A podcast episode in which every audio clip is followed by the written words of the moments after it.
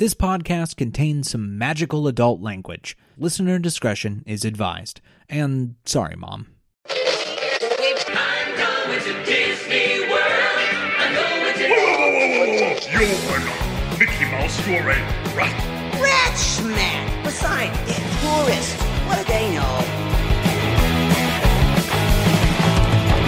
Welcome to Rat Castle, a progressive chat about Disney magic without the pixie dust. I am standing in for Nathan Hartman. My name is Dave Cobb. And with me today, we have two lovely ladies, Sarah. Hello. And Janine. Hello. It's great to be here. Our regulars. And then we have a special guest today who I am so excited to have back on the show. He's one of my favorite theme park people in the world. I'm super lucky because I got to go with parks with him. He's the coolest guy, Jack Pattillo. Hello. Oh, my gosh. That was very kind of you. I'm one of your favorite theme park people in the world. That's wild. You know so many. How do I land there?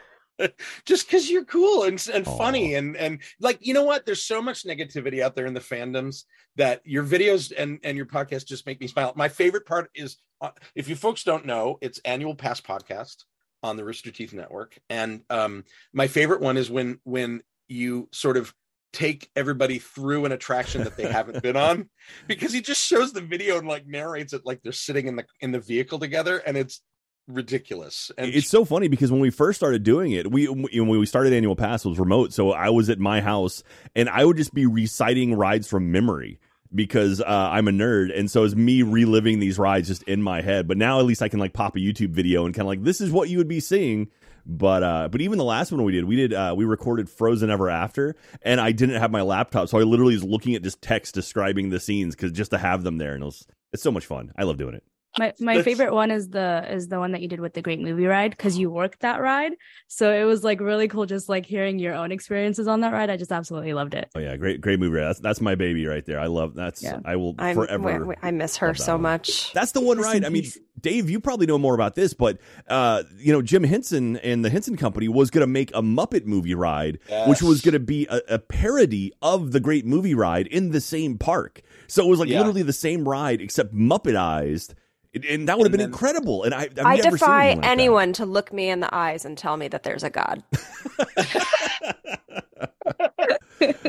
And then for a while, they talked about digging that out and doing it as the redo of the Great Movie Ride and make it the Muppetizing it, which is genius. I mean, that's what their movies are. You know? Yeah. Oh, what a lost. Maybe we just don't deserve it. You have like Kermit as James Cagney at the door by Muggsy and everything. Oh, that'd be so great. That'd be so much fun stuff. Yeah, like literally do the same sets, but it's got these tiny little Muppets in these human-sized spaces. Yeah, Fozzie like Bear on the horse where John Wayne was. Like, totally. It sells itself. Anyway. Oh, God. Oh, well. I mean. Rest in peace. Runaway Railway is fine, but that would have been funnier. So where are we starting today? We are starting in Disney theme parks, and we have a bunch of announcements there. Some good, some bad. Janine, why don't you kick us off? Yeah, we'll just rip this Band-Aid right off. And Disney is increasing their one-day, one-park ticket prices in a shock to no one. So it looks like Animal Kingdom hasn't increased on their top line, but all of the other parks, including inexplicably Epcot, are seeing increases in their ticket prices. Some of the days are only for like, a week or so at a time at the max price, and that's pretty much where it's at. It's not a. So have the tickets been enranged already like this? Because I'm looking like Animal Kingdom, they are staggered. I didn't know that. Yeah, I think they were on a tiered system for a while. They're tiered. Mm-hmm. Yeah. So it's all Byzantine, very confusing, needs to be a full-time job to understand it. You know, classic Disney in 2022. Okay. And of course, Magic Kingdom is the most expensive, and on the worst day at the Magic Kingdom, it'll be $189 for a one-day ticket. That is insanity. One day, one park. I mean, is it more crazy to pay $189 to go to Magic Kingdom on that day, or is it more crazy to just go to Magic Kingdom on that day? You see, that's the thing. I'm with you on that one, Janine. I'm like, who the heck would want to go? Who wants to go? Like, I had friends who paid extra for the old annual pass system to get the Christmas week, and I'm like, why?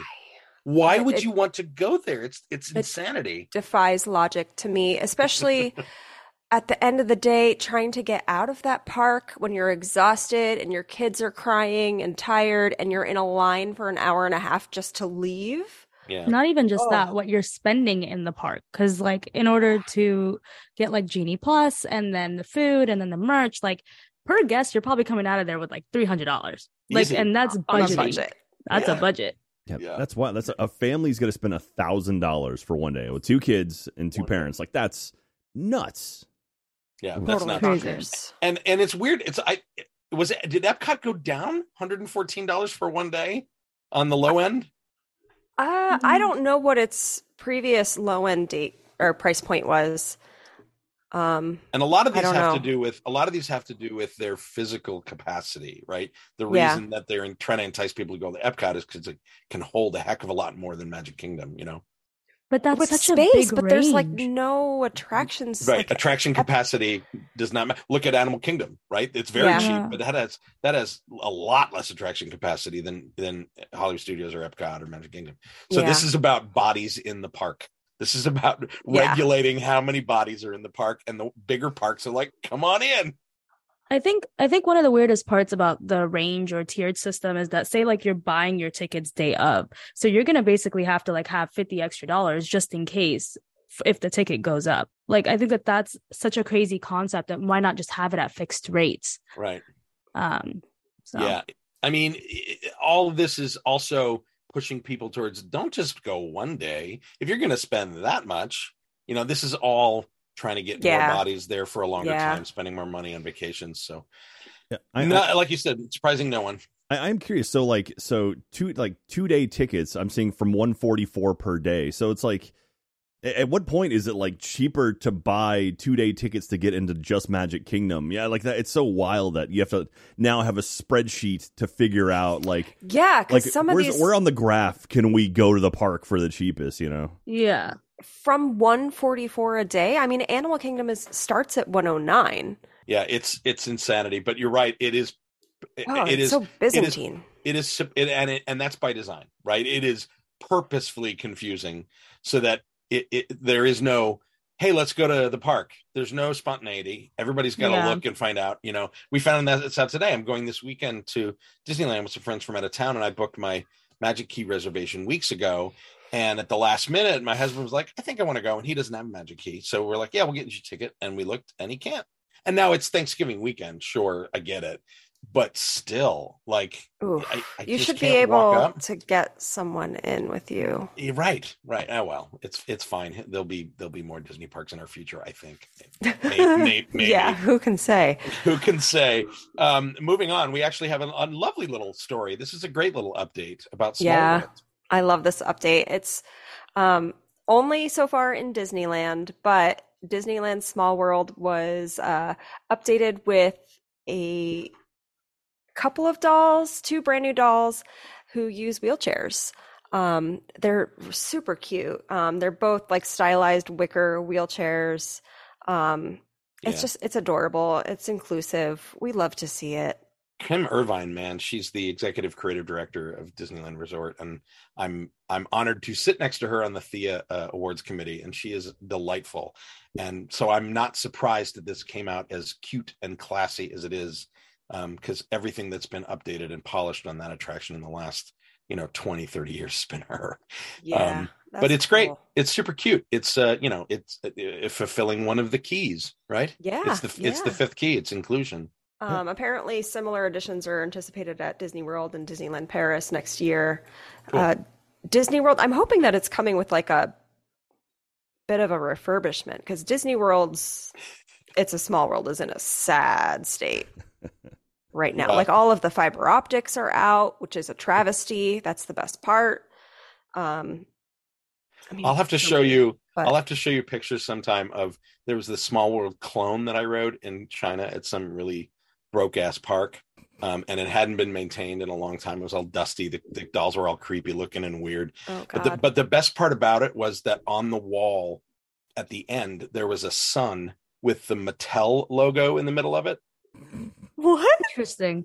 And I'm like, Why? Oh, I know why. Because they took pictures of it in the 70s when Mattel sponsored it.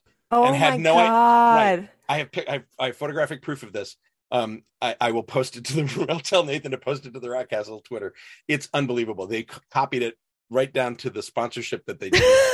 This is like the beginning of like a Child's Play movie, right? Where you go and everything's little janky, little knockoff, and then they all come to life and kill you.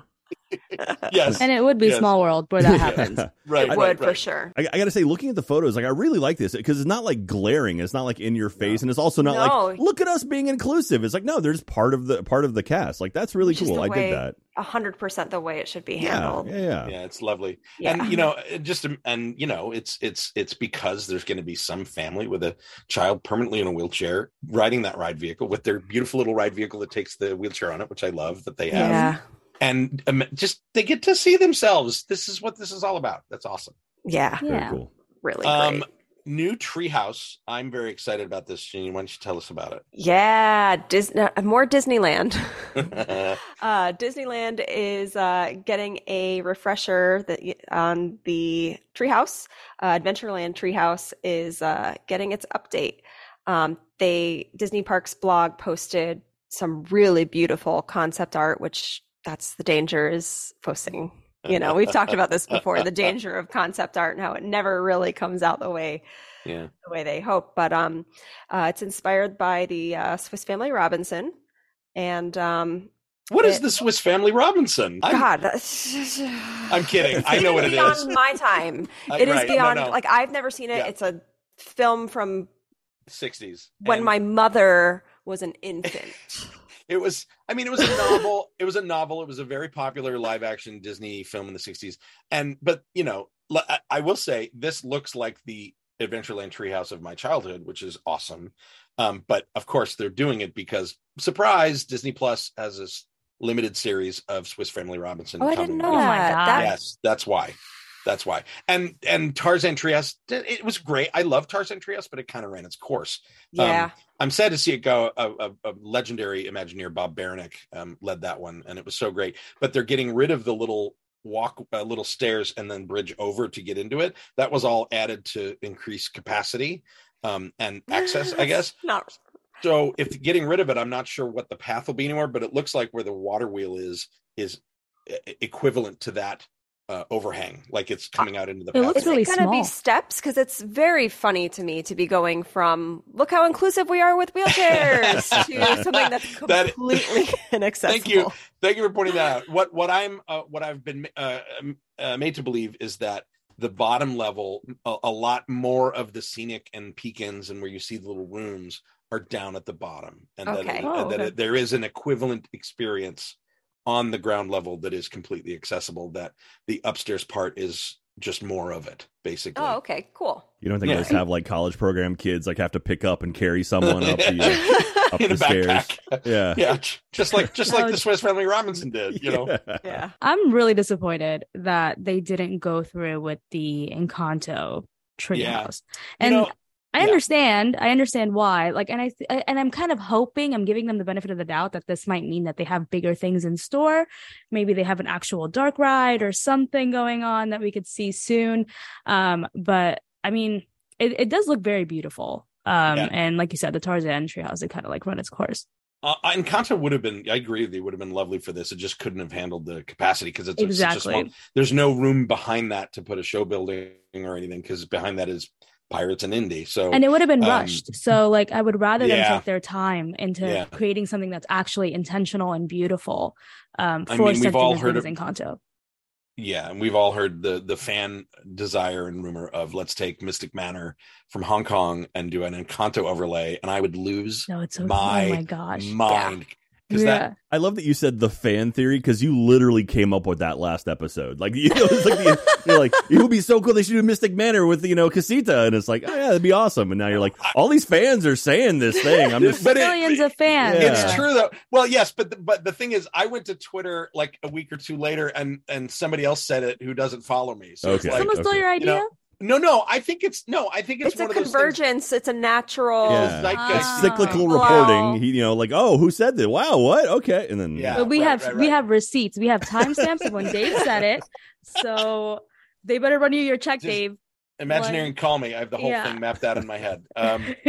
So moving on. Our next one is, oh, goodness. This is a little good and a little bad right after each other, right, Sarah? Yes. So Disneyland Magic Keys, the Never-Ending Saga, they were not available for purchase, like new purchase, for a while. I want to say almost the entire year. Specifically, the Inspire Key and the Believe Key kind of had sold out for a while. And they were just available to be renewed beginning in August. And that ended up just not really being that great. So Disneyland ended up resuming sales for the Magic Keys, and they sold out in 2 days, which is crazy. That's insane. Yeah. I mean, here's the thing. I'm not surprised that they reopened them because of how the stock's doing, right? Crowds be damned. Let's get more people in that park. And a lot of people didn't renew. So I think a lot of them regretted it and wanted to go ahead and purchase those passes again, because that's what I kept seeing all over Twitter and Instagram. But I think it's crazy that they sold out. Like, I just don't understand how they can sell out in 2 days. Like, is it just, and why would they open them up right before the holiday season? That part doesn't make sense to me. Like, and they're blocked out. Oh, that's true. I was going to say it makes sense because it's trying to get people to come for the holidays, but you're right. There's a whole section of it. I think it even says, they issued a statement, they're wanting to open it in time for holiday giving. So people can buy them as a gift for other people and say, hey, Merry Christmas, I got you. I'm sorry, I'm not buying my gifts right now. Like, I haven't started, so I don't know who's buying them right now. Who's buying gifts right now? And who in the hell is buying an annual pass as a gift? Like, who does that? Here you go. Yeah, I would. That's something I would do. It's funny. I bought an annual pass. Well, it's a Disney World for my mom. Like, cause she takes my nephews there all the time, and she goes all the time. And so my wife, Katie, and I went to Disney World, and we have annual passes already. I'm like, let's get one for my mom because A, that's actually going to save her money in the long run because of discounts and stuff, and B, she'd appreciate it. I've only seen my mom cry twice in my life. Once was at a funeral, and once was me giving that pass to her. She literally started crying. I was like, oh my gosh. Oh. And she has used the crap out of that thing. And that's awesome. I love that. Maybe I'm thinking from a broke mindset. I'm not buying anybody a pass. Yeah. She's renewed it. I'm not renewing it. She can pay for that. But the initial one, that was all us. That is wholesome. That is so wholesome. That's like one of the reminders of like why we love Disney in the first place. Yes. Yeah. Well, I mean, like, she took me there so much when I was a kid, and it's like that's why I fell in love with it. I was definitely like that 90s era Disney kid where I just kind of, I'm like, I sort of hit that perfect sort of time window where, like, as the parks were showing up, we had these newer parks, Universal even. It's like I fell in love with them then, and now as an adult I can appreciate it on a different level, and that's why I love talking about this stuff, because I've been through multiple phases from like a kid to doing the college program to now being an adult. It's been a lot of fun, and that's sort of the magic to me in all of this. And then getting a chance to meet like people like Dave, and like it's so cool. And like I've met Jim Shull and like Greg Hall and like all of these amazing people that work on this stuff that I got to see when I was a kid. It's such a cool time, and it's such a cool family of people doing this stuff, and that's why I'm so happy to be able to like hang out with you all right now and just talk about this. Yay. Well, we love you. This is just love fest and mutual admiration society. No, seriously, those trips we had to the park in May were like two of my favorite days at Universal ever. They were so much fun. So another big change, Sarah, and this is actually kind of surprising, being how money grubbing they are right now. I'm surprised they're doing this. Yeah, I'm actually really glad about this because personally, it's so difficult to get a reservation, any dining reservation in the parks right now. So Disney has officially confirmed that you can now cancel your dining reservations up to 2 hours in advance without a cancellation fee, which is really nice, because the previous way that a lot of people were kind of bypassing the system was through changing the date and then canceling it and all that. And like, it was, if you forgot the 24-hour change, like it was just a whole mess, and you would get charged or whatever. But I'm excited about this because it allows for more spontaneous kind of like dining reservations. Like you can kind of like just book one if one has canceled. So that's I hope that's the halo effect is that you can walk up, 2 hours before. Is that how you think this is going to play out? No, I hope so. Like, let me have a moment. Let me have a moment of joy, Janine. Just one. Girl, it's hard getting a reservation out here. I just think it's going to make it harder. Or... I heard that they are also doing it for Disneyland. I saw that on Twitter, so I can't confirm. But in the Disneyland app, it says you will possibly be charged. And the thing is, I've canceled a couple hours before, and they never charge me. Especially if you go to the restaurant. I just go to the restaurant and I say, "Oh, my kid's sick. We got to leave the park." Lie, and they'll just they'll have mercy on you and do that. But like, I have not been able to get an actual reservation at a Disney restaurant. Like, whenever I'm trying for Lamplight brunch for 2 months, I can't get it. Like, I can't. It's ridiculous. Like, I'll book a reservation. What is it? You can do 6 weeks now ahead for a park, or 8? I think it's 2 months. Yeah, I think it's a little bit more than that, because we oddly enough, we actually booked some dinner reservations last night for January, because I'm going out for the marathon weekend. So like we have a group of us going, and so we booked some stuff. So I think we booked like breakfast at Grand Floridian and I think Mama Melrose and Hollywood Studios. So yeah, but maybe my problem is that Disneyland just doesn't have the amount, and they run out so much quicker. Because I booked for instance, this Saturday, I booked this day like at least 6 weeks, if not 8 weeks ago. And the day I made the reservation, I went to do dining reservations, and I could get Catal out in downtown Disney, or Tortilla Joe's, or the Grand Californian buffet, and that's it. Like there was nothing. Yeah, there's nothing in either park. It was ridiculous how it went so quickly. Anyway, I don't know. I think if they do this at Disneyland, it actually might have a halo effect of stuff opening up more, just because there's less places. Because if you have an obligation, like, you're gonna go. But then if you can cancel, then you probably won't go. Yeah, but I think the truth is both sides of that. I think you're right, Janine. It's just going to make it harder. It's the Hunger Games. It literally is the Hunger Games. If they had to cancel the day before, like all those, when you go in the morning to see what's available, it's not going to be available. Yeah. I wonder if this does make it where more people just kind of book stuff. Like, oh yeah, we can just cancel 2 hours beforehand. Ooh, and so that's true. Start eating up reservations. So that's my worry. Yeah, people will 100% just grab them because people are like that. Yeah. Well, hopefully that doesn't happen. The next bit of news we have is a possible ride. Disney has filed a patent that I found super interesting. For a Moana style. Moana's shown as the possible IP, but it's an immersive projection dome with a boat in water. And like, imagine the Jaws boat, the motion base of the Jaws boat, but it's stationary, and you have a big screen around you that can do sort of a simulator ride on a boat. And of course, everyone's bemoaning, more screens, but it's like, have you been on Pirate Shanghai? Because it's a lot of screens and it's amazing. My theory looking at this patent is that they already have a patent for pirates. This is adding boat motion to that.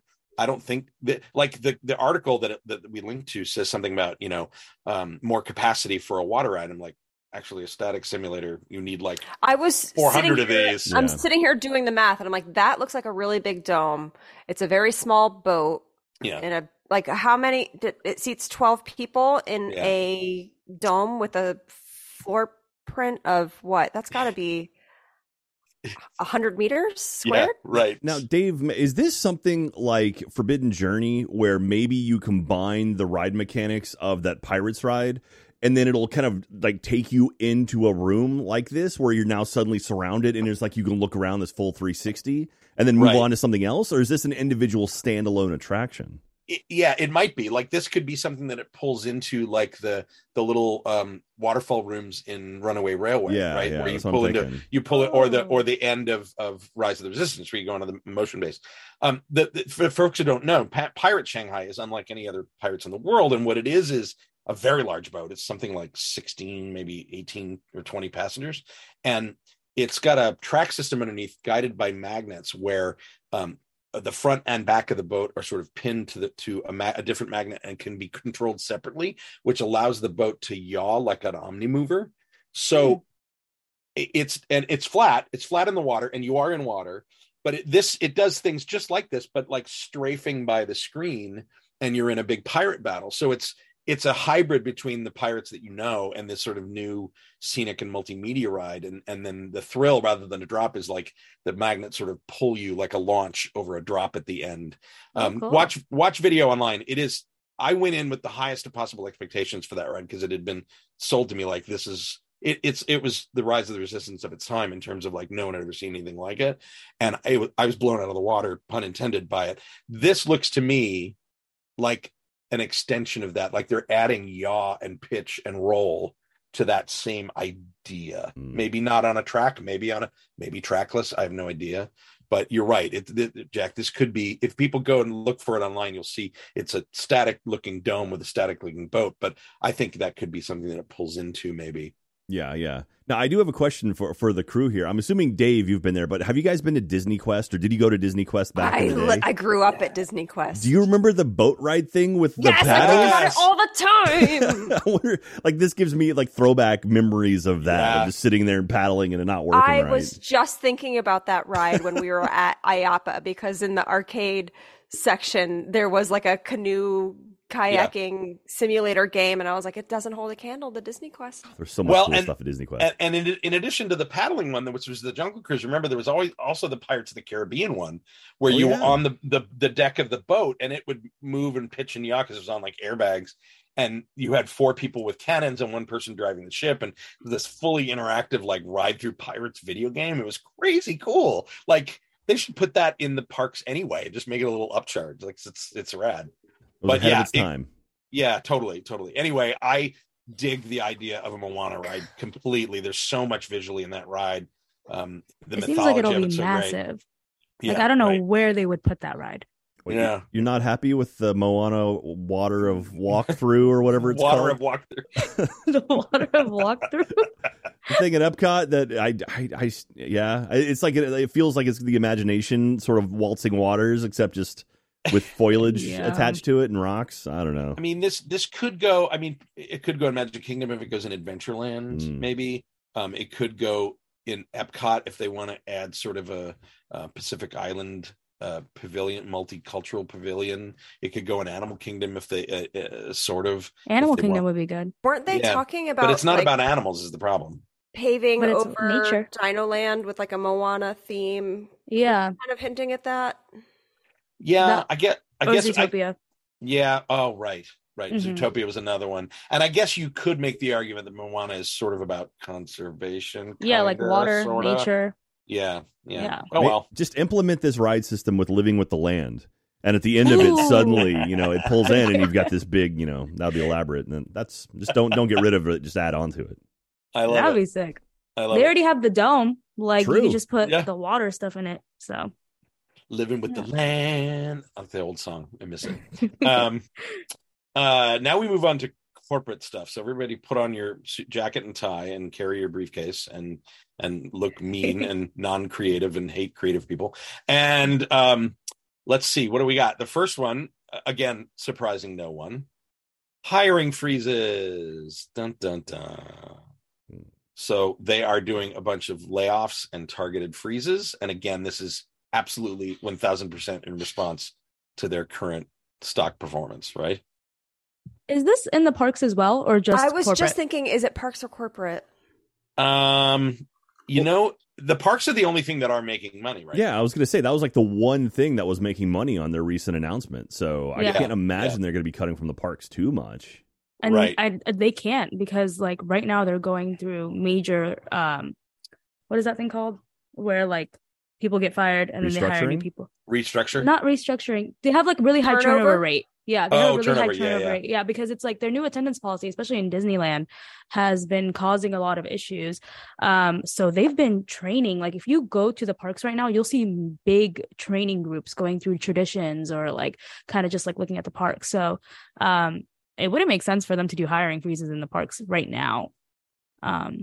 Yeah, I mean, That's what I was going to say. They've been having like record profits also at the parks. Yeah, which is why they're opening up, season passes again and wanting to make more money, keep that engine going. But like, and it's so weird to me because it used to be the opposite. Like from someone like me back in the 70s and 80s, before the Eisner decade or two, it was like, oh no, the you know, the studio often kept the parks alive, and then vice versa. And they'd have a terrible year of a couple movies and the parks would keep the studio alive. So it is going back and forth a lot, but a lot of it just has to do with the Disney Plus losses, right? They lost like 1.4 billion for the end of this quarter, which is about 800 million more than the year before. Oh, so my God. Yeah. Yeah. So it's, so I think it'll be development and management for streaming more than anything else. Yeah. Yeah. They spend some ungodly amount on content. It was like $40 billion on content, which is wild. But I mean, you know, but for every Marvel movie there, you're going to have a couple duds too. So, you know, that's so much money. Yeah. Yeah. It's a ridiculous amount of money. But yet, in doing that, the next thing they're doing, they just bought the Global Dream, you know, but this, the cruise ship that wasn't finished. Yeah. Yeah. And so random, like why? Like I don't, and it's not sailing out of the US, right? Like it's only, it's for Asia, right? I think Europe. Europe? Okay. So, no, you're right. Asia. Yeah. Yeah. So I don't know the full story behind this. So this was a cruise ship that had been built or was being built and just someone bailed on it, or what happened? I'm with Jack here. I don't know anything about this. It was, I forget which cruise line was doing it, but it was under construction. It was almost finished, and evidently the backers, the funding for it just shriveled up. And I think that's because of, like, this was in construction during COVID. So and the cruise industry went bloop. So I think Disney is just capitalizing on, you know, pennies on the dollar purchase of this ginormous, bigger than any other ship they've had. Now, the thing is, they have other ships of this scale coming. They have a Triton class ship coming in 2025, which is like this. It's one of those massive mega ships, because up until now the Disney cruise lines have been fairly intimate. They don't really sell themselves. Like 4,000. Yeah, they're pretty small, and they're great for it. Like I've been on 2 Disney cruises, and they're a lot of fun because they're sort of small and they're not this giant thing full of casinos, you know. But this is a different market. This is aiming at a much larger market. I would assume if it's Asia, this is definitely aiming at a massive Asian market. Yeah. If they go for Europe, that would be ridiculous. Like it would be very dumb of them to do that, considering what happened with the Euro Park. But to do Asia would be very smart. Yeah. Because they could totally like capitalize on that. But I don't know where they would go. Like what destinations it would hit. Well, Australia? Yeah, if it's not here, then you miss out on things like Castaway Key and it's Genting. Okay, now that makes sense. Genting are the people that they're in Malaysia, and they are the ones who built the Genting Skyworlds Park that had all that 20th Century Fox theming. It had like Ice Age and Planet of the Apes and Disney now sort of kind of licenses to them because all that shifted over. Yeah. So that makes this even more ironic that it was Genting had a lot of issues, I guess. It was canceled in 2020, June of this year. And the shipbuilder filed for bankruptcy. Okay. They probably got it for a deal. Well, the hull was going to be sold for scrap. And, wow. Oh my gosh. And Disney came in and said, thank you. We'll buy that for nearly nothing. Wow. I wonder what pricing will look like for this as well, because if it is a Malaysian-based company, like in the Southeast, like I wonder how much cheaper it would be. Yeah, well, 6,000 people is a lot. It is, but they may not be sticking to that market. Who knows? They haven't said anything about where they're going to place this. It's just coming into the cruise line. But the ships are gradually getting bigger anyway, so this makes sense. But you know, they're tight on cash now, guys. They're laying off people. We're building 3 new ships, but we're broke. That's why they're broke. You guys just sold out Magic Keys, but we're so broke. Like that's literally what it is. Like I don't even know what they're talking about. Tiniest violin, tiny. So then our next bit of business here, related to buying giant ships and why they're freezing things and laying off people. The Disney stock plunged this week, and a pundit from CNBC, an analyst there, calls for Chapek to be fired on air. So I wonder if that's going to happen. It's the Mad Money guy. That's Jim Cramer. Yeah, he's a total douche. Yeah, totally. Yeah. But how much, let's see. They said record numbers for the theme park division, but missed expectations overall. Okay. Disney stock currently sits at $87, closing to a low of 85 set on March 23rd. Yeah. And that stock was up to like pre-pandemic was over $100. Mm-hmm. So, because I had some and sold it. But, you know, do we think this kind of press is ever going to, is Chapek just Teflon? I mean, I don't know. It's tough. Like it's hard because now the more you look at it, the more you realize a lot of the stuff that he's dealing with is the stuff that Iger set in place. Yeah. And like Iger, you know, started up Disney Plus and like made the Fox acquisition and spent a lot of money and kind of just threw Chapek the keys and walked. So yeah. It's hard to put all the blame on him. Certainly there is some blame to put on him. Yeah. But I mean, it's a rough situation. The last like 3 or 4 years has been just not great for Disney in general. And yeah, I don't see it getting better. I mean, I don't know that Disney Plus is suddenly going to have this giant renaissance and like people flooding to it.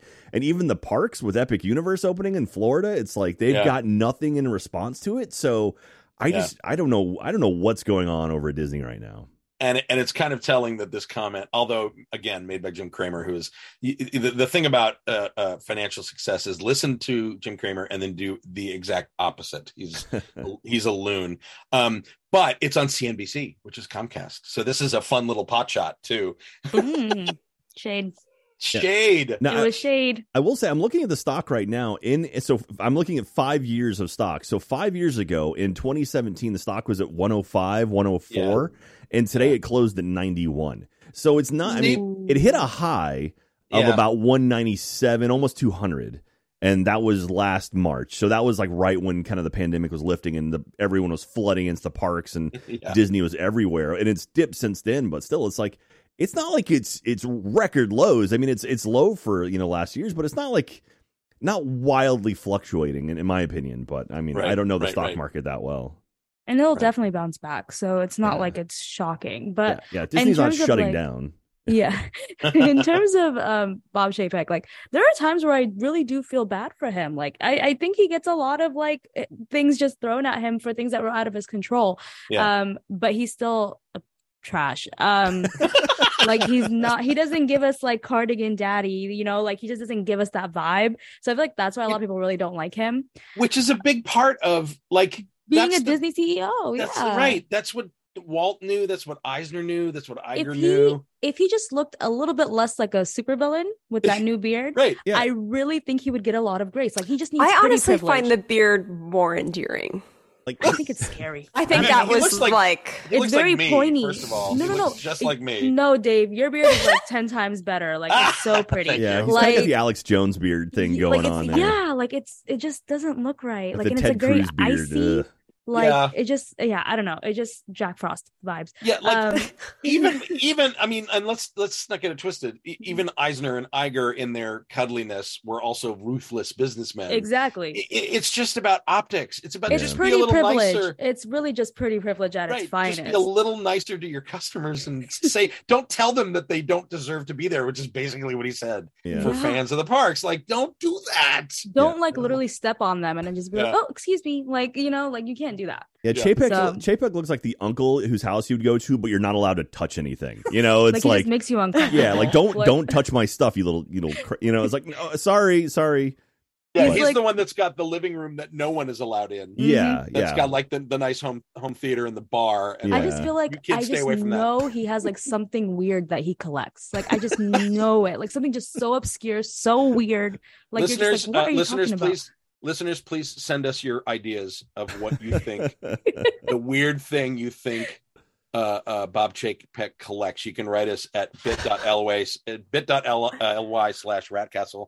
That will be a topic next show. Let's give a list of the weird things that Bob Chapek collects. Like, I don't know why, but I just feel like he would just collect weird shit. Like, I don't know. Yeah, and it just would be like in a very in a vault that you can't touch. Like it's all creepy old antique porcelain dolls with scary faces. That's or something. Literally what I was thinking. That was my first thought. Like something weird like that. Moving on. This is seemingly a good thing, but why are my hackles raised that it might not be, that they announced a location and a developer for an affordable and attainable housing initiative near Walt Disney World. It's about 80 acres of land for new housing development. The idea, I guess, is employees will be sort of first to be able to apply and have to meet certain financial requirements to be able to live here. But that it is, I think it's open for people outside the company too. I think it's one of those things where I'm like, they're getting tax credits for this, right? There's a reason they're doing this. Yeah, that certainly feels like, because it's on their property, which I'm sure they're donating.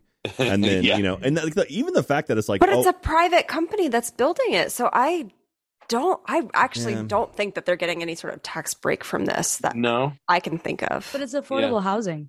Like I think it means they can tell their cast members, yeah, we pay you nothing, but we have affordable housing. There like the college program, kind of like how that works. It's just down the street from the college program too, right? I think they moved all the college kids over there.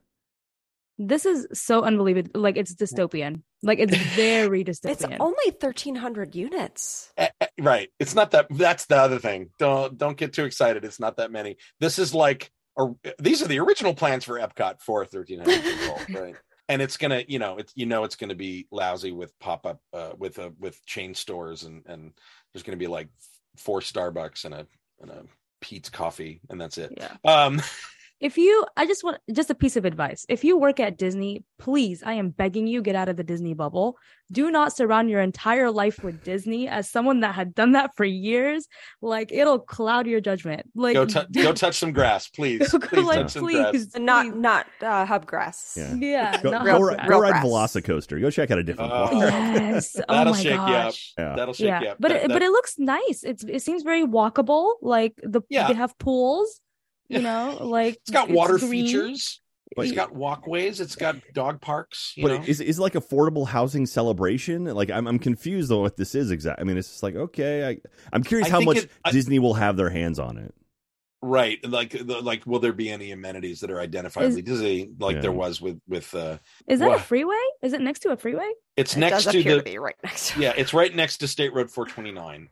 Because, like, why does the surrounding area look so gross? It looks like it was, unused land on the corner of the property that was too close to other residential or other industrial that they're like, what do we do with this? But, like, I guess my questions are they going to run it? Are they the leasors? Are they the landlords? Or is that is the developer doing that? Do they take money out of your check? Like, how does that work? Does the city do it? Because it's, a lot of times affordable housing and low-income housing is done through the city in some places. Yeah. I have no idea what Florida does. So this one, lots of questions. I'm sure we'll hear a lot more about it later. It looks like it's run by the Michaels Organization. I'm really curious. My boyfriend's stepfather works for a company that specializes in building affordable housing stuff. I'm gonna talk to him about it. Oh, it says right here on the Disney blog, yes, the Michaels Organization build, own, and operate. And it's a prominent and visionary developer known for creating high-quality homes and communities in many states, including Florida. So this is a developer play, right? So the developer is going to win out in terms of money. Yep. We'll see. So the developer probably has all sorts of tax incentives and things like that. So the developer is the one. Yeah, right. I mean, if you can take advantage of this, go for it. Yeah, affordable housing is an affordable housing, girl. Like, go for it. Right. Like, I'll be signing up. Yeah, totally. It looks like it's near a solar power plant, which is kind of cool, off of 429. I'm kind of looking in the area on Google Maps right now, trying to find it. Apparently, there's a Five Guys nearby, so at least they got that going for them. But that's expensive. Five Guys next to affordable housing. That raises a question. Where is the nearest grocery store? There's a Target not too far away. Oh, nice. They may be, they may be building. It may be mixed use. There might be a grocery store built into it. Who knows? Yeah, because I should hope so. That Flamingo Crossings, isn't that the new college program housing? Or am I wrong on that? I know it's over in that area. I'm pretty sure because, they sold off Vista Way and like Chatham and the International, and I forget what it was called. They're all pretty much gone now, and they've moved all the college kids off to the other side. Yeah. Is this the crossroads area that's right in front of the Buena Vista entrance? No. So if you go across, I mean, let's get really into it. Across 535 at I-4, like Vista Way was right there, just on the southwest corner of 535 and I-4. So Vista Way is gone. That's got sold off to a developer, and they're going to be making it into something. But Chatham Square and the Crossings, I think, was the other one. They were back behind that. Crossings, that's it. Yeah, they were back behind that. You know that Queen Mary church off of on the other side of I-4 by the outlet malls and stuff. So back behind there, that was where the other housing projects were, or the other apartment complexes were. But they've now moved them all, I want to say, to the west of Magic Kingdom and everything. So I think it's off of 429. I want to say it's that area, but again, I don't know. I haven't been a college kid in a long time. So when Jack, when you were there, did you feel like it was predatory how the college program was in terms of the housing situation? Oh, I was super naive going into it. I loved it. I mean, I was very much like I was, a sophomore in college. I was born and raised in Austin, Texas, went to the University of Texas. So I wasn't far from home. So this was my first experience on my own away from my parents being a 20-year-old kid. And so I drove my car down there, and I got a 4-bedroom apartment because that was the cheapest, and it was also the most space. So it was a 4-bedroom apartment, 8 guys living in it. Oof, and so it was 4 bedrooms, and 2 of the bedrooms would be linked with a bathroom in between them on either side, and then there was another half bath in the middle. So it was 2.5. And it was awesome. I loved it. It was some of my favorite times. I'm still friends with some of the guys that I went to the college program with. And that's when I worked the Great Movie Ride, and I just had the greatest time, no responsibility. And then when I graduated college, you can apply to do the college program up to one semester after you graduate. So I graduated in 2005, and I'm like, before I get to the real world, I'm going to do one more college program. And so I went back down, and I was 22 at the time, or 23, I forget. And I did it one more time, and I worked at the Backlot Tour, and had no responsibility, and it was my last thing before I was like, okay, I got to go back and actually try to get a real job. And so, but I mean, it was fun. Awesome. But I mean, but the way it works for the college program. So for those of you who don't know, so the Walt Disney World College Program, essentially, they go around to different colleges all over the U.S. and they ask for people to essentially apply to work at the at Walt Disney World, and they also have one for California as well. I don't know much about that one. But then when you go through a whole hiring process, and if you get selected, they'll just say like, oh, you're going to be in attractions at this park, and you don't know where you're going to be until you go through a whole thing. But when you go down, they put you in Disney owned apartments. Like they own the apartments, and they just take your rent and your bills out of your paycheck. Yeah. But I mean, when I was there, it was like, I would end up with like maybe $150 a week to live off of, which was just nothing but Taco Bell. So, and that's, yeah. And again, as a college kid, I was, dumb to it. And I'm just having a lot of fun. And we'd go to all the parks, and, we eat at the cafeterias inside the parks and get our food super cheap. And it's had a great time, and I love it. I look back on those times very, very fondly. But as an adult now, the idea of like living off a couple $100 a week and in Florida, it's a nightmare. And so, but yeah, it was good when I was there. I had a lot of fun with it, and I wouldn't have changed that for the world. And also, I got to see stuff behind the scenes that I never got to see, and that was some of my favorite stuff. Yeah, I feel like that's the general consensus of those who have gone through the college program, that while you're in it, it's like a great time. But then once you're out of it, you're like, oh, wow, I was definitely exploited working those 40 hours a week, coming out of it with like $150. Well, even like what Janine was saying with like the way they've altered like the call out system and stuff, like I can't imagine any college kid surviving that, because it'd be like, because you could call out like 3 days in a row and it would count as like one absence. And so like you'd be like, all right, I just got to take a break. And that's how you do it, because the college kids, they get the worst shifts. They just kind of plug you in kind of wherever they need people. So you got just shifts. Crazy.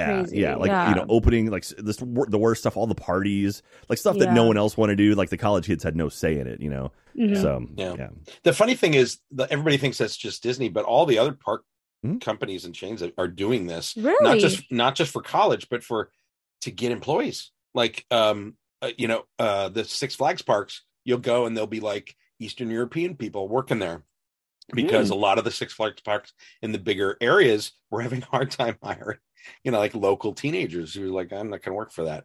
But they'll bring people in for contract work and put them up, and they pay them a little better. It's not quite college level because it's not a college program. But they do it all the time. There's a lot of the parks do it. We did it at Warner Brothers World Abu Dhabi. There was a whole a bunch of that would make sense over there. Right, because they had to get, especially they had to, performers, they had to get like Disney does for the Japan parks and the cruise ships, right? They bring in from Europe and Australia and the US and for because they need some performers that match the characters and have the right color skin. And so there's a huge expat community there that works there. So right. That's one of the reasons, yeah. And that's the other reason, right? A lot of people grow. It's the Hong Kong of the Middle East, basically. Yes. It's this polyglot, sort of couple of cities. Yeah. But anyway, but we digress. Sorry, we'll hear a weird rant there. No, that's great. It's funny. I know a lot of people have gone through it. I've never really heard about it very much. So it's nice to get some insight. I loved it, man. Genuinely some of my favorite things I've ever done in my life. One of my favorite things. So I was a film major when I was in college. And so I brought my camera with me. And so when I worked at the Great Movie Ride, I was just filming stuff all the time on my days off. And one of my last days, they actually, so they don't do it anymore, obviously, because it's gone. But they had a thing called the GM Oscars, the Great Movie Oscars. At the end of the year, everyone who worked there, they'd have a big party and big celebration, kind of close up for the night and have people would dress up nice, and they'd show videos, people would make skits and stuff. And so this is dating me at the time. If you remember the Budweiser commercial, the what's up commercials, yeah. I love those. I went in one morning and I got a tripod and I filmed all the munchkins and just kind of single shots of the munchkins, and then I took that audio and I recreated that commercial with the munchkins. And actually I have the video I think on my personal YouTube channel. I'll send it your way. Oh please, yeah. So, I want to see that. That's awesome.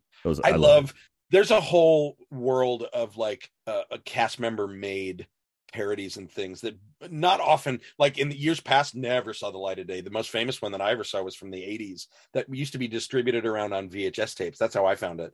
It was called Captain Eeyore, and it was a remake of Captain EO with Eeyore and the Pooh characters. Yeah. And it was costume characters. It was, completely against the rules, right? Done after hours. You could never, ever.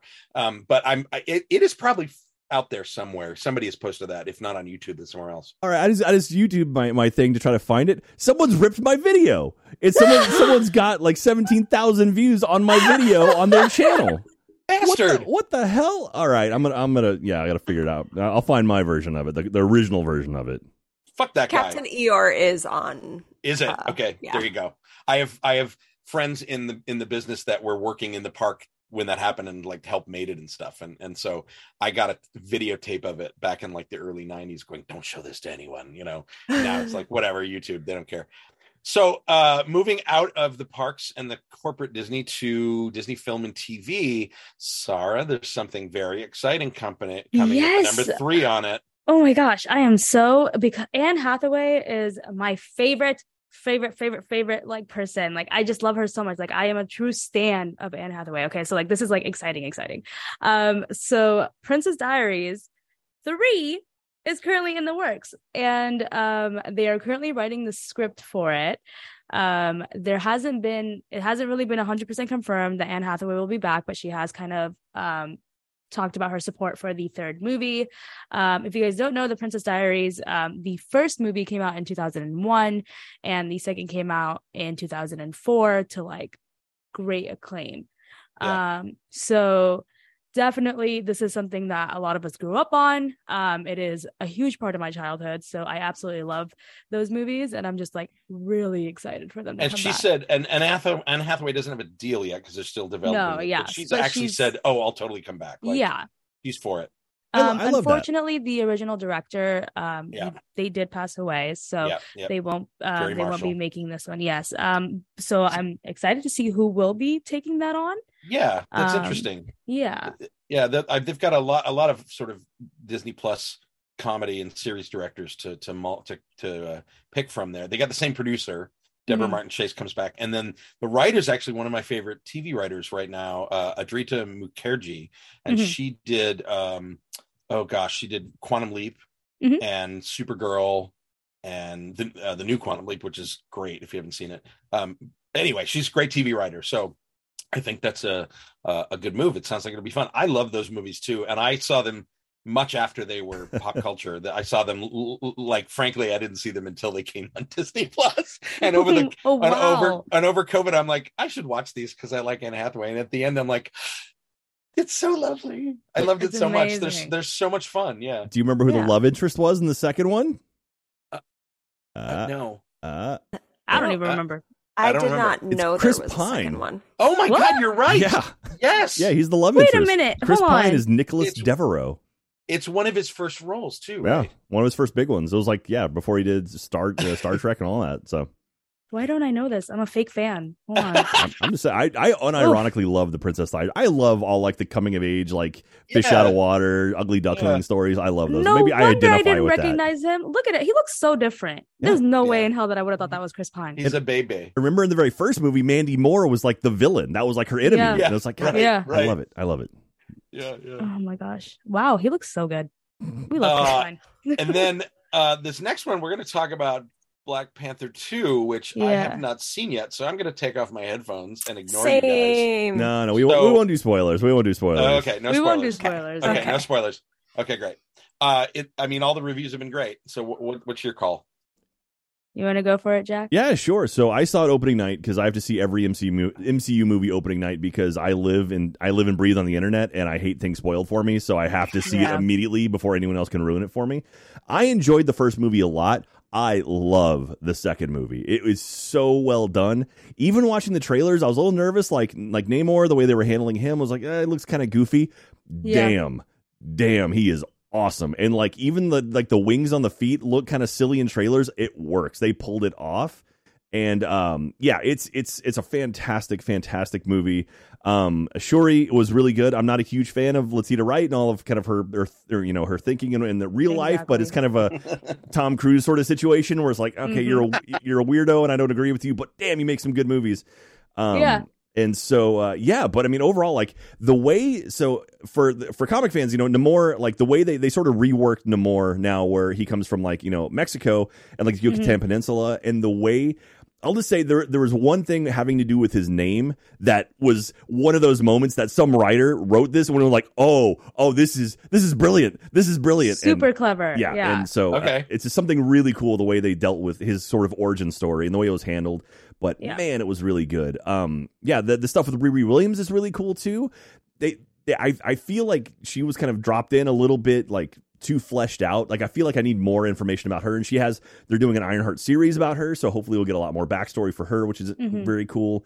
But I mean, all in all, and there's definitely Martin Freeman is back. I forget his name, not Ross, something Ross. Oh. Agent Ross. Yeah. Agent Ross. Yes. Ross. Agent Ross. Yeah. So he's definitely back, and his whole kind of story is sort of like, hey, this is part of a larger universe thing, and like that's kind of what he feels like that's his role in this movie to kind of link it to the other ones. But really, they don't focus on him very much. It doesn't have a whole lot to do with the plot, but other than just kind of like he's the connective tissue for the stuff that's coming up in the future. So you don't have to really worry about him too much. But all in all, fantastic. Angela Bassett was incredible. Oh my Stunning. God. Yes. Yeah. There's a whole scene in like the UN that's just like she destroys people. It's so great. But I'm ranting a lot. Sarah, you have any ideas? Any thoughts on it? Like you literally hit all the main points. I absolutely loved this movie in so many ways. It was like healing because of the news of like Chadwick Boseman. I remember when that happened, and it just like I had never felt the way that I did hearing news about like a celebrity's death, the way that I did about Chadwick Boseman, because he meant so much. And like, I just feel like this movie really just kind of was like the perfect way of like addressing what had happened and just kind of allowing the MCU audience and just like people who just love Chadwick Boseman in general to just like grieve and to like process all the things that had happened.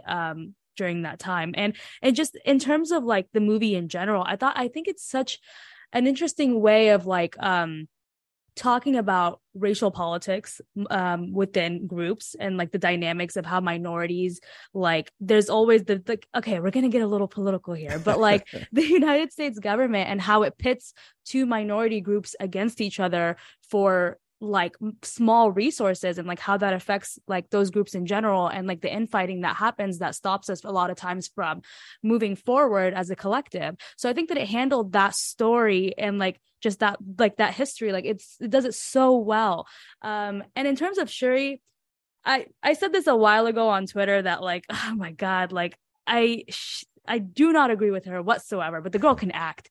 Like the way that she did, like her performances in this movie were, it was just fantastic. Like there were so many scenes where like you could feel her emotion. Like she, like you feel what she feels.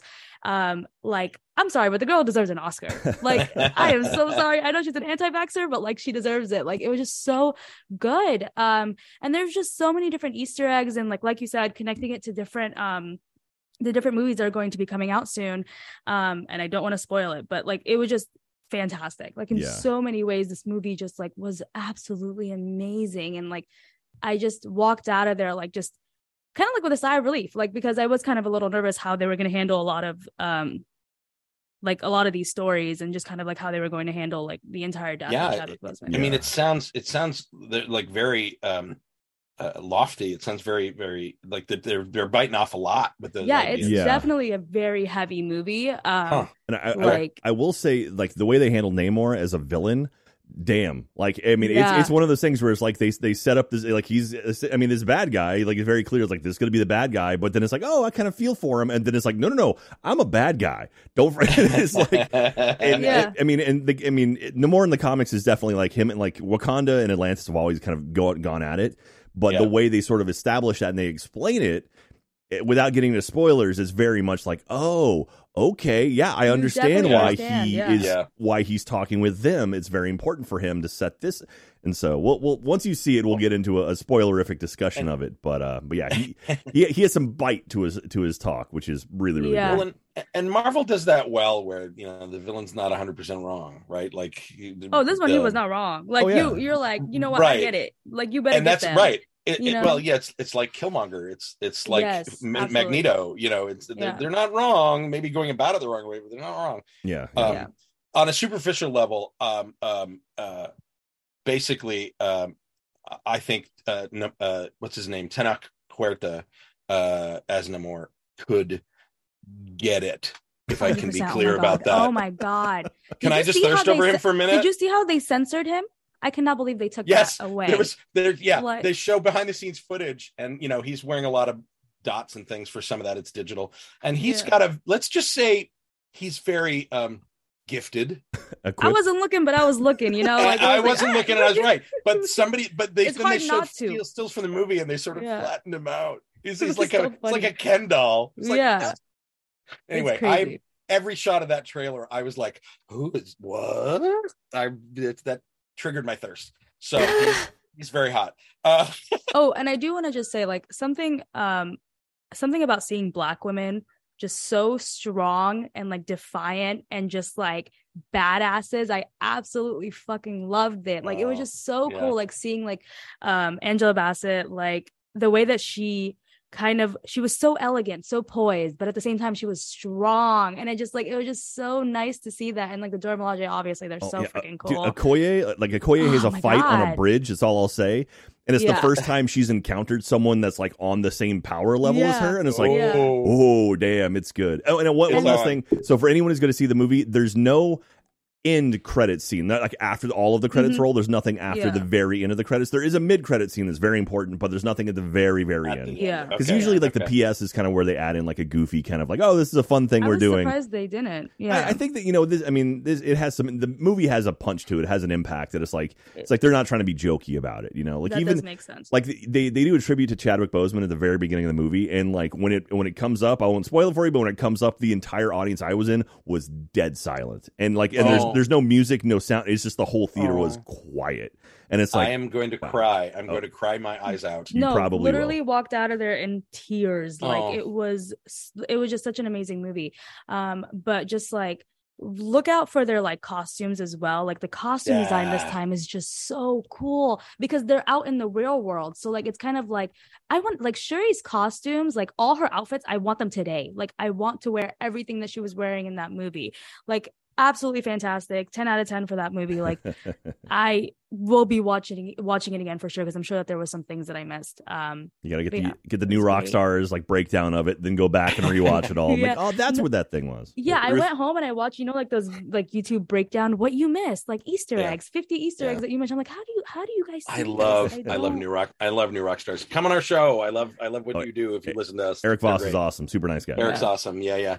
The just about the costumes. Let's shout out for Ruth Carter. She's a freaking genius, and fantastic. Everything in both of those movies and all of the movies she's worked on, she's just such an incredible designer, so it's so great to see her getting, you know, I mean, she's always been well known within the filmmaking community, she's done such great work, but now all of a sudden Black Panther has just shot her into the stratosphere, and the work is so great, and she's won tons of awards for them already, so shout out to the cultural like advocates for that movie, like anybody who worked on that movie that like had any part in that, like just seeing traditional African culture, the way that they handled some of, like, this was in the trailer, the way that they handled the funeral scene, fantastic. Like, it was so cool, like seeing like outfits that I would see when I would go back home. So I just absolutely loved it. So it, just fantastic. More Afrofuturism, please. Yes, please. On to a different kind of movie, more swash and buckle, the Pirates franchise, which, you know, we thought was kind of done. They are bringing it back. Jerry Bruckheimer, who produced all 5 of the Johnny Depp movies, is developing a new version. They started about 2 years ago. There were 2 different scripts being developed. One of them was by Ted Elliott, who did the original ones, and the Craig Mazin, who created Chernobyl, which if you haven't seen it is incredible.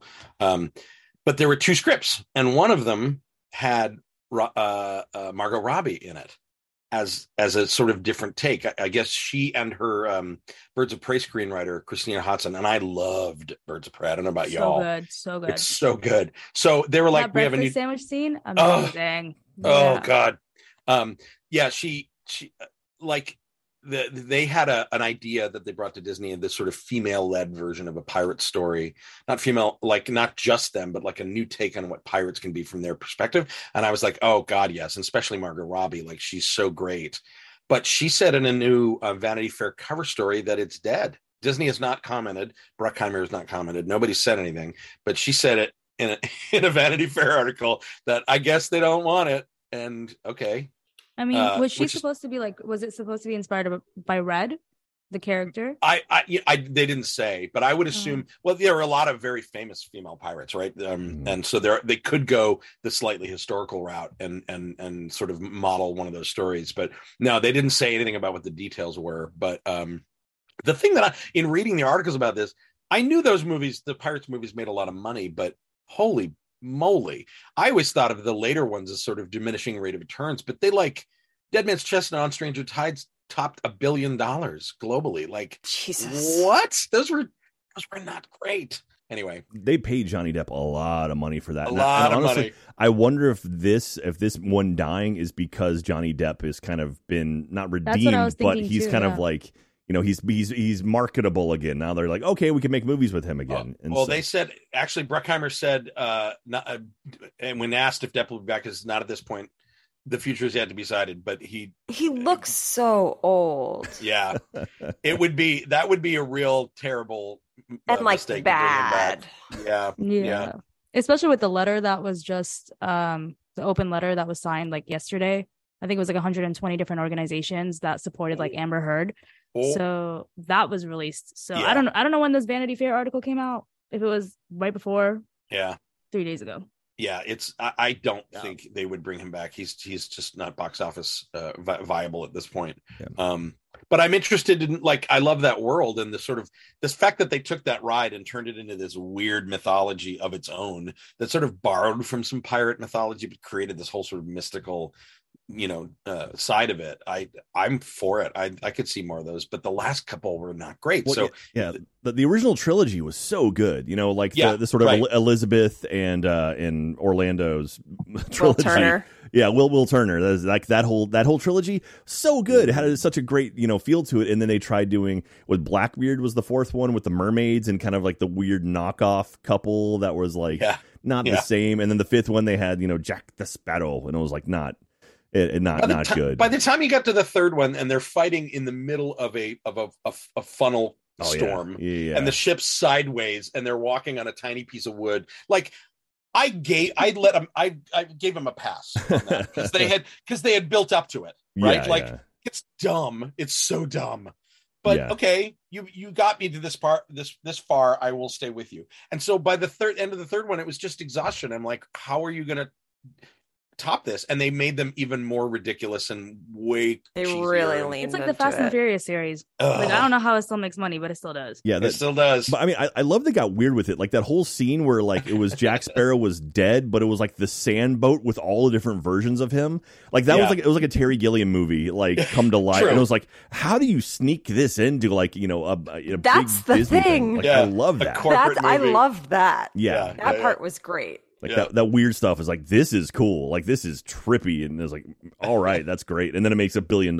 So right. Disney needs to give us more weird stuff. Like, that's what we want. Honestly, that's what the cultural zeitgeist right now is. Weird is like weird shit. Very surreal, weird shit. I mean, to be fair, that's like, you know, I mean, honestly, like Doctor Strange and the Multiverse of Madness kind of had that stuff. Yeah. I imagine Quantumania is going to have that kind of stuff. I mean, even if you look at Thor Love and Thunder, like the screaming weird goats. Shit. Yeah. Like weird shit. Like the screaming goats were my favorite part of that movie. And I saw people with plush in the parks.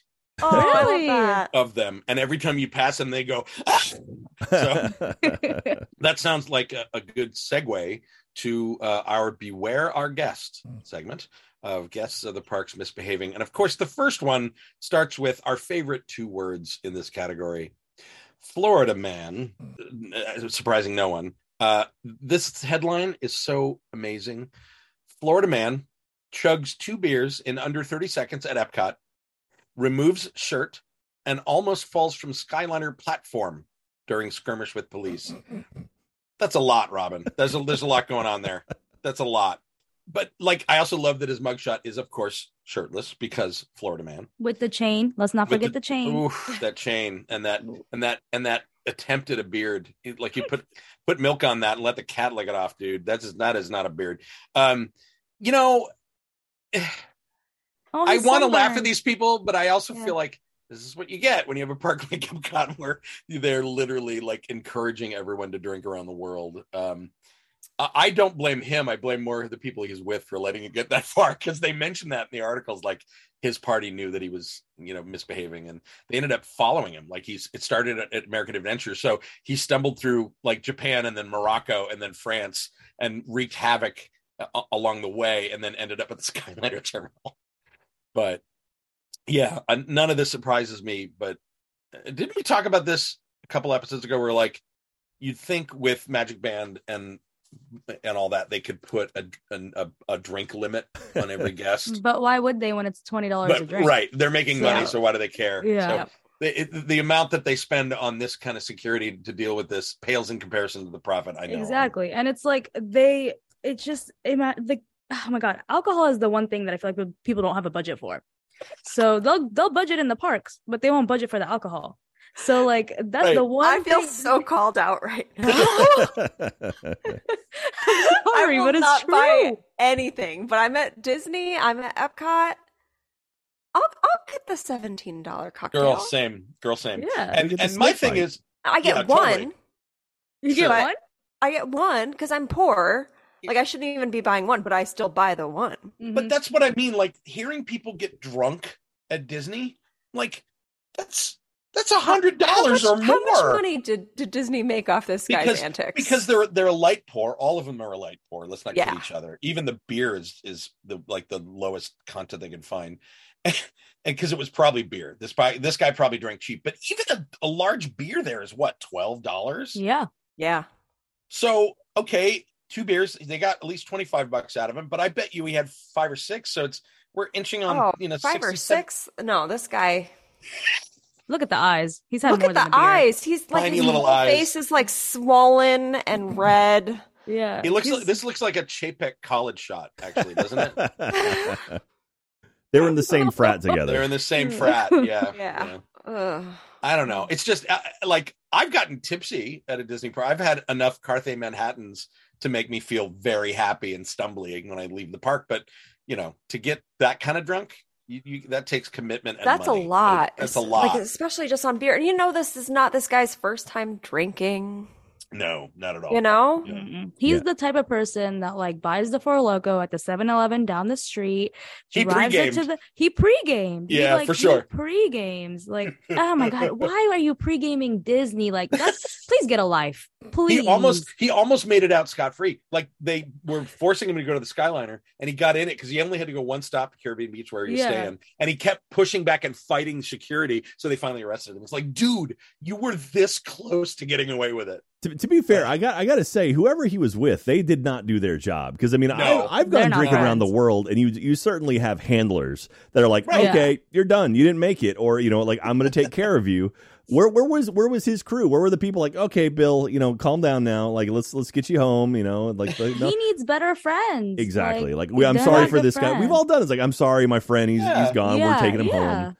You know, it's like, you know, don't listen to him. We've all been there. Yeah. You don't have friends that are advocates. They're not your friends. Exactly. We've all been on both sides of that equation. And it is a necessary part of drinking around at Disney, for sure. Our next Beware Our Guest is, no excuse for this one hurts. No excuse. This one hurts. This just chaps my hide. We talked about this a couple of episodes ago, that it's a trend now because everybody can go freaking viral about this. Somebody jumped off of Spaceship Earth. In the Greek, not the building. Oh, sorry. Thank you. Wait, that just rigged. Thank you for confirming that. Like, how would they even get up there in the first place? But Florida man could get up there. Florida man could definitely get up there. Yeah. No. Off with enough drinks and enough like willpower, he'll get up there. It was off the ride vehicle that was stopped. So it was obviously they were putting an ECV or wheelchair transfer, because that ride is one continuous chain, like an Omnimover. So it has to stop when they load that. So it stops. If you've ridden it, it stops all the time. So he did it when it was stopped, and there's no restraints on these vehicles. You're just sitting there because it's moving slow. But he got off and sat in the scene. That's the Greek teacher teaching mathematics, I think, is what the scene is. And he sat there with his head in his hands, looking at her like he was one of the students, just to get the lulls. And it's like, I get the impulse. It is massively disrespectful. It is just, you look like a jerk. Now we're all going to get a lap bar. They're going to have to close Spaceship Earth and install fucking lap bars. Yeah. And if it doesn't say anything in any of the articles, if he was taken out of the park, but if people don't know this, they're dumb. There's not a spot on any ride in Disney where you are not seen and videotaped for 100%. 100%. Like, there's not you may think it's dark and nobody sees you. There is a camera. It's infrared. You're being recorded. Like, you guys better stop being nasty. Everybody sees it. We know. My favorite was, a friend worked on Adventure Through Inner Space when it was still there before Star Tours. Yeah. Which was an Omnimover ride it's presented by Monsanto in Tomorrowland, and it was super boring, but it was super dark. All the employees there called it Adventure Through Inner Thigh. Or adventure through inner blouse. Yeah. Ew, I mean, come on. I've made out with somebody on Haunted Mansion. Who hasn't? Come on now. People mover, man. You got a Space Mountain, the People Mover. Come on. Right. Oh, yeah. Come on. That's a good smooch spot right there. Yeah, but a smooch. But a smooch. Right. Yeah. Learn your limits. Right. Like first base. Yeah. First base only. Maybe a little second. Maybe a time. A little skosh, like a little. You slid by second, maybe a little. Like, oh, it was an accident. Ooh, you stole second. Yeah. But stay in that range. Come on, enough people. Where it's reasonable doubt. Oh, you know? Yeah, I mean, having worked ops on rides, I've seen the worst. I said when I was a tour guide at Universal, because when the trams make a big turn, the tour guide can see the back row, the very back car. Yeah, the back car was empty. Somebody had asked to go in the back, and there was a couple there. Literally doing it, like the deed in the back of the car. Tram? Oh yeah, and I called him out. I'm like, we can see you. Yeah. Oh my gosh, those seats are narrow. Like, there's not. Yeah. No, she was like, Cowboy. Oh. Anyway. Okay. Hey, I don't know what that hand gesture was. So, like, people who are listening, let's just say face to face. seated face to face. This is an adult podcast. We can talk about things like that. She was, she was riding on top of him. It was okay. Yeah. I mean, you make more room that way for other guests to fill. They say fill in all the available space. I mean, the lap was open. She's just being considerate. Yeah, that's friendly. Yeah. That's nice. Being considerate. Yeah, so nice. But back to the actual story. Where have parents stopped parenting? Is that not a thing? Is shame gone? I just feel like this guy looked like a grown-ass adult. Yeah, this is a man. No, I know, but I'm saying did your parents not instill fear in you as a child? Yeah. To not do bullshit like this? I would be damned before doing something like this because I just hear my mom in the back of my head. The climate right now is one of absolute impunity for white men's fuck-ups. Yeah. So amen to that. Amen. What's going to happen? We've watched the president get elected and we've watched Elon Musk buy Twitter. Yeah. And break Twitter after tonight. Ground, yeah, but I mean, I think the last story is such a perfect example of that because had that been, let's be fucking for real, had that been a black man, he would not have gotten past Canada. 100%. Let's be so serious about that because 100%. In order for somebody to get all the way out of the park, we have seen this so many times where you see the racial disparity there where if it's a person of color, they will be arrested on the spot. On the spot, police will be called. Yeah. But if it's a white family that is getting into an altercation or a white Florida man, they will be taken out of the park. And then something will happen if something happens after 50 freaking warnings. A situation like this is probably going to be marketed off as, oh, he is just a stupid kid who didn't know what he was doing. And he was just for the lulz. This is destruction of property. Yeah. This is not okay. This is not okay behavior. I don't think that you should ever be doing something like this because he could have broken the ride. I know it's dramatic, but we don't know. And there's lots of places to trip and fall, and it's super. Exactly. I mean, besides the fact that it's super dangerous to do that, people. Anyway, yes, there's a massive amount of privilege going on. Sounds about white, and also it's yes, maybe there are parents that do still instill the fear in people, but social media just undoes it, right? They see the likes, and it just pulls them out of that. So, do a better job, people with kids. Just show them this and say, don't do this. And I know there are parents that do that, who teach their children responsibly about social media. So it just sucks because one person ruins it for everybody. Yeah, and this just creates a really bad narrative of either Disney fans or whatever, just doing stupid things for the likes and do whatever they want. Yeah. It creates this idea of entitlement that pushes people like Bob Chapek to say don't come to the park anymore. Right. Shit this happens. Right. Exactly. So, well, that's but we know this guy is not an AP. No. Well, there we go. We got some good luck for APs. We need to talk about, or we need to play the recording from Nathan and I's trip to IAAPA. Yeah, so for those who don't know, IAAPA, IAAPA, the International Association of Amusement Parks and Attractions, is a yearly convention floor and conference that happens in Orlando at the lovely Orange County Convention Center there on iDrive.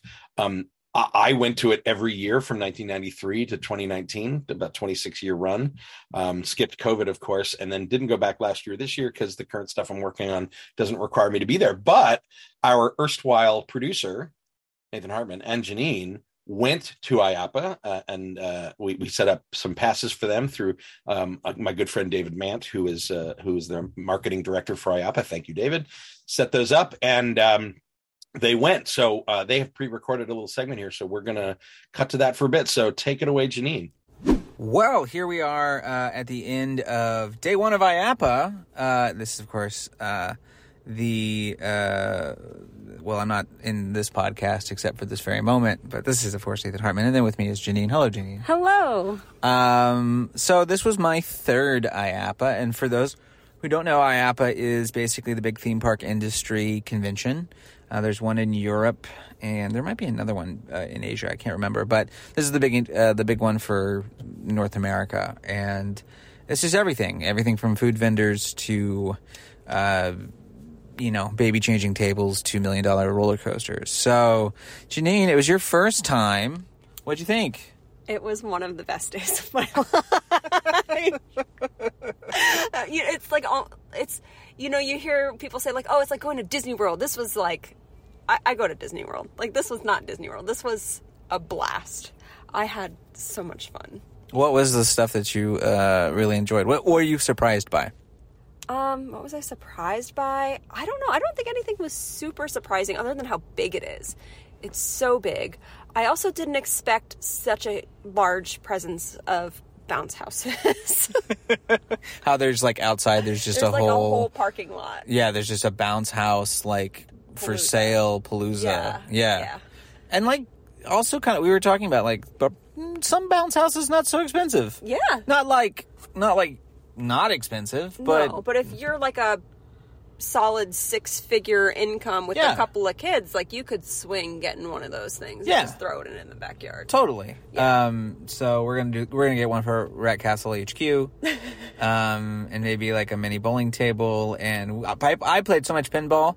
That was always... I love playing pinball. So one thing about the place here, of course, is that there's a ton of arcade games. So many arcade games. All of them are free to play. You don't win, like, tickets or stuff, but for most of them. But at the same time... It's a great way to hone in on your crane game technique. Yeah, because you get to play as much as you want, and then at some point you'll actually go and you'll, like, school. Yeah. So it was great. I played...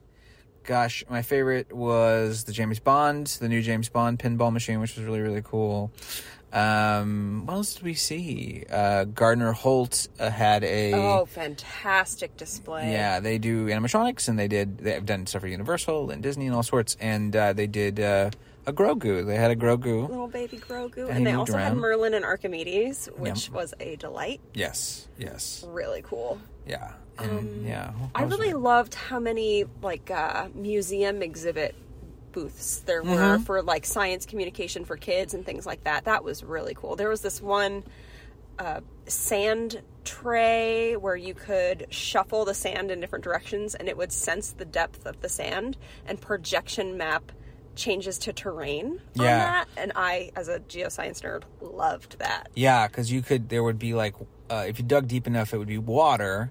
And then you could build little dams of sand, and it would cut the water. If you went high enough, it would turn into a volcano. Yeah, it was pretty rad. It was really rad. That was really, really cool. I liked that a lot. Yeah. Gosh, what else was really unique this year? I'm trying to think. I mean, the food is always fun. It's always fun. Was a blast. It's a sugar high. We waited a half an hour to have a robot make us cotton candy. In the shape of what? Like a flower? It was a flower. Nathan almost fought like a Scandinavian boy who tried to... The Scandinavian boy thought he was a shit and needed to butt in line, and he was poorly mistaken. He was like, that sounds like a you problem. Yeah, I was like, sorry, bud, the line's back there. And he was like, well, I was here before. And I was like, you're not now. And I just kept doing my thing. So, but that was great. Cotton candy and... I mean, you get to try Ben's pretzels, which are one of my favorites from Indiana. They gave me 2 servings of Dippin' Dots because I expressed indecisiveness as to which flavor. And here, you don't have to pay for any of it, so you get as much as you want. Those pretzels were so good. The pretzels were great. There's 40 Below Joe, which is another sort of... Yeah. They're kind of like Dippin' Dots, but they do their own thing. A lot of it's coffee or mocktails and stuff. Yeah. But they had peppermint mocha and they had pumpkin spice and all sorts of different coffee flavored non-dairy too, which I think is a little different than I don't think Dippin' Dots is always non-dairy. So that was cool. Typically not. So that was pretty cool. I liked that a lot. And then we did the Vortex. Well, let's talk before we talk about the Dream Tunnel. Yeah. Let's talk about the Vortex Tunnel of a different sort. Doom. What should we call it? The Vertigo Tunnel. Yeah. Which is just a circular thing that moves around and you walk forward. Like black lights, and you walk on like a plank across the thing as it spins around you, and I could not tolerate that for more than a half a second. Yeah, you got in there and you immediately were like, I'm shutting my eyes! And you were in front of me, so I needed you to know. Yeah. But I just let the door kind of twist and turn in front of me, and I was like, eventually this is going to be fine, and then I got to the front, and it was fine. If I was forced to look at that for more than another second and a half, I would have almost instantly thrown up. Yeah, that would have been no fun for anyone. No fun. That would ruin the day. A lot more. There's always VR. There's been VR there for years. So much VR. Yeah. A lot of... I don't love this advent of putting VR headsets on thrill rides. I think that's too much. Yeah, but it's like kind of stealing the show a little bit. A little. It's a little grody, too. It's so grody. You're kind of like, But the one thing I noticed was the arcade games had way more VR. I think technology's kind of reached a point where it can like, okay, if this game or this VR set's going to do one thing, we'll get the one thing right, and then you don't have to worry about it. Because like a lot of like shooter games where the VR set was connected to the gun, and then like you would just hold it up to your face, so you weren't actually like putting it on your head. I prefer that. Yeah, that was pretty cool. That reminded me of, I think it was a game called Silent Scope years ago that had sort of the same vibe, but you had a sniper rifle, and then you would look into the scope, and the scope would be different, so it was a different screen in that. Kind of maxed out. So that was cool. Yeah, I played a couple of VR games that way, and I felt real cool. I did not do any VR. No, you didn't do any VR. You played the penny pushing games or whatever that you like. The coin. They had one like emoji one that I played for a bit, but it wasn't fun. It was not good. Yeah. It was little balls instead of coins. Janine's an old aunt in Vegas. She really likes the penny games, and it was pretty good. But yeah, we played there was like old school games like ring toss, but it was digitized in the sense that like you would throw one on and it would like ring your score. Yeah, you were good at that. Yeah, well that's because I threw all the rings at the same time. And it kept the law of average. Yeah. So it's cool to see some of these like older games kind of get a new version. I loved on the pinball machines, there was a QR code and you can scan it into the app for that company, and then it just saves your scores for your pinball. So if you had a bunch of pinball friends, you could all see each other's scores. That's so cool. And there was on the right, there was a TV that showed everybody's high scores. Yeah, I saw that. That was really neat. Yeah, which is cool. I like that kind of integration. It's still a very physical game, but at the same time, there's like this extra kind of connection to it. So that was pretty cool. Yeah, I like that. That's a good use of technology, in my opinion. Yeah. We played the Slappy game with Joey the Cat? Yeah, Joey the Cat. We met the world's champion skee-ball player. Yeah, he was really nice. He's a really nice guy. I liked him. Yeah, and he owns a bunch of arcades, so shout out to Joey the Cat. I think that was his name. Yeah, totally. Joey the Cat? Yeah, look him up. Yeah, he was great.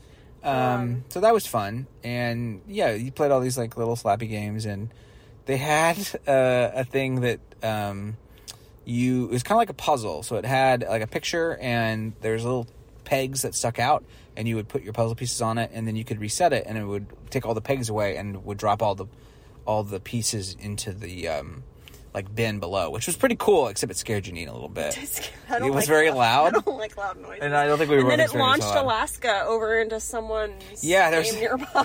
Yeah, Alaska. We were doing the United States, and Alaska decided to leave our board and go elsewhere. What other game?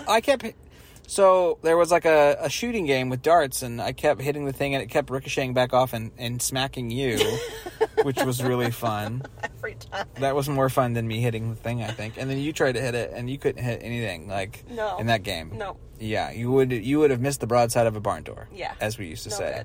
I only got 2 shots, but... Okay, we'll just blame it on that then. And then we ended the night with the Dream Tunnel by Vortex, which is kind of like a water laser display. Yeah. And like they added like projections on the water, and they did all kinds of stuff. Sci-fi and jungle. Lasers. Yeah, they had sci-fi, jungle. What was the first one? Ocean. And then like a beat one, which was actually, I didn't think it would be, but...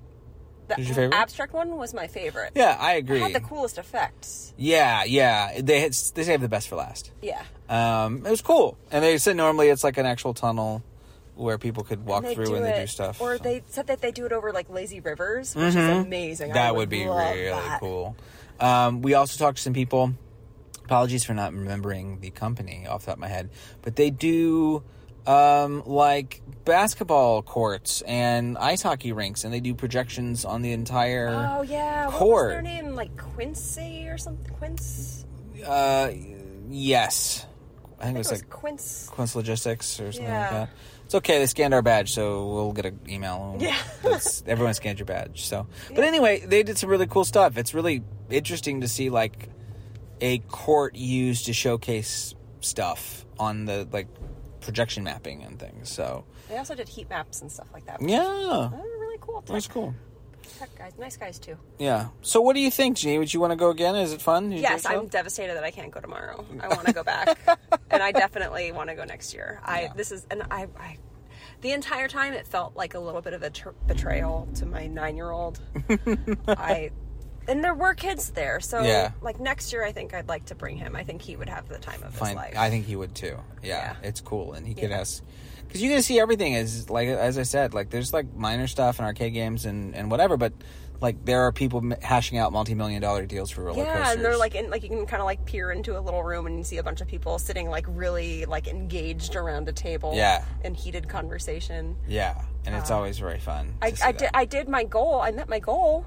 What was your goal? Tell them your goal and that you met your bucket list. My goal was to find someone who makes fake rocks. Yeah. And I found the fake rock people. That was what I went in hoping to find. And they were like, what are you a part of? And you're like, I'm a geoscientist. And they were like, oh, okay. Like, I like real rocks. Yeah. So fake rocks are also kind of cool. Your fake shit is almost as good. It's almost as good. Yeah. So, yeah, that was cool. Yeah. Yeah, it was a good time. We're a little tired now because we did a full day. Yeah, it's 7 o'clock. It's a big floor, and you got to wear good shoes. And I think we managed it. But, yeah, so there you go. There's a little bit of IAPA in what we saw. And back to you guys at the podcast. And that was IAPA. And we're back. And I wish I was at IAPA again. Yeah, I always wanted to go to that. I've always wanted to go to IAPA. Oh, yeah, I can't believe you haven't been, Jack. Yeah. I'm relatively new to kind of like the actual like, you know, theme park podcasting and vlogging world. I've been watching it, but now I'm actually like participating actively in it. So like that's one of the boxes I have to check off. It's kind of like in video games, E3 was the big thing. You have to go to E3. Yeah, if you just take tomorrow off and show up in the press room and say, hey, I'm a podcaster, they will let you in. They'll let you in. Let me see how much flights are. American has a direct flight from Austin to Orlando. MCO. Worst comes to worst, Jack. Let us mark this moment in time and say next year, let me take you on a tour of the Apple floor because I'm a pro. And that it is, I can't tell you how wacky this convention floor is. It's like amazing. It's easy to think it's like Imagineering and Universal Creative, you know, the design part of this business is this big. And, it was, and there was like two like aesthetic design and rock making booths, and then like the rest of it was just bonkers. The rest of it's like, you know, like wristbands, churro ticket supplies. I thought they had the tallest man over there. Yeah, it's bonkers. It's where Dippin' Dots were first released. It's where every new weird ice cream treat is released every year. And anyway, I would look forward. I'm glad you had a good time, Jeannie. It sounds like it was amazing. I'm so glad you and Nathan went. And, a whole day, I was just telling Nathan, like, this is one of the best days of my life. Oh, that's so much fun. All right, marking in time, we're all gonna go next year. You hear that, Nathan? Find a sponsor and get the podcast to send us out there. No, it's fun, and I would love to take you guys through it. It is bonkers. If people don't know about the conference, look it up. There are great videos online, you know, releases of new coaster designs and all so sorts of fun cool stuff. Coasters on display. Yeah. Lots of fun stuff. So I miss it. Little FOMO for me, but I'll be back. I'm still in the fringes of that industry, so I will definitely be back. And all my friends are there this week, so I'm seeing. You all could create a new booth at the IAPA. That's true. That's true. There you go. With that, I think that's all we have today. So Rat Castle is produced by Mr. Nathan Hartman. Please consider subscribing so you don't miss an episode. Tell your friends. You can give us a 5-star review on Apple Podcasts, and we will read it on the air. You can also send us questions to bit.ly/ratcastle. Remember, this week's question is, what does Bob Chapek collect and why is it weird? You can check out our website and learn more about who we are at ratcastlepodcast.podbean.com. Jack Pattillo, thank you so much for joining us. Thank you so much for having me. I really enjoy talking about theme parks, especially with you guys. Y'all are great. Absolutely. And if you don't follow Jack online, how do we get in touch with you online, Jack? Where are you? Yeah, I mean, so Annual Pass is at youtube.com/annualpass. I am Jack_P on Twitter, if Twitter's still around. Apparently tonight might be the last night it's there. But also youtube.com/Jack Pattillo. I do all my streaming and stuff. It's Pattillo, 2 T's, 2 L's. And but I'm also over at Rooster Teeth as well, roosterteeth.com. That's where we make all of our content, part of Achievement Hunter. And, you know, I've been doing that now for 14 years, a long time. and I am so grateful you brought me into that orbit. You're a really fun bunch of people, and I've had such a great time getting to know you through that podcast and in the real world. And so let's keep it up. Let's do more nerdy things. I'm all about it, man. Let's do it. All right. So everybody now, please grab your belongings and exit to the left.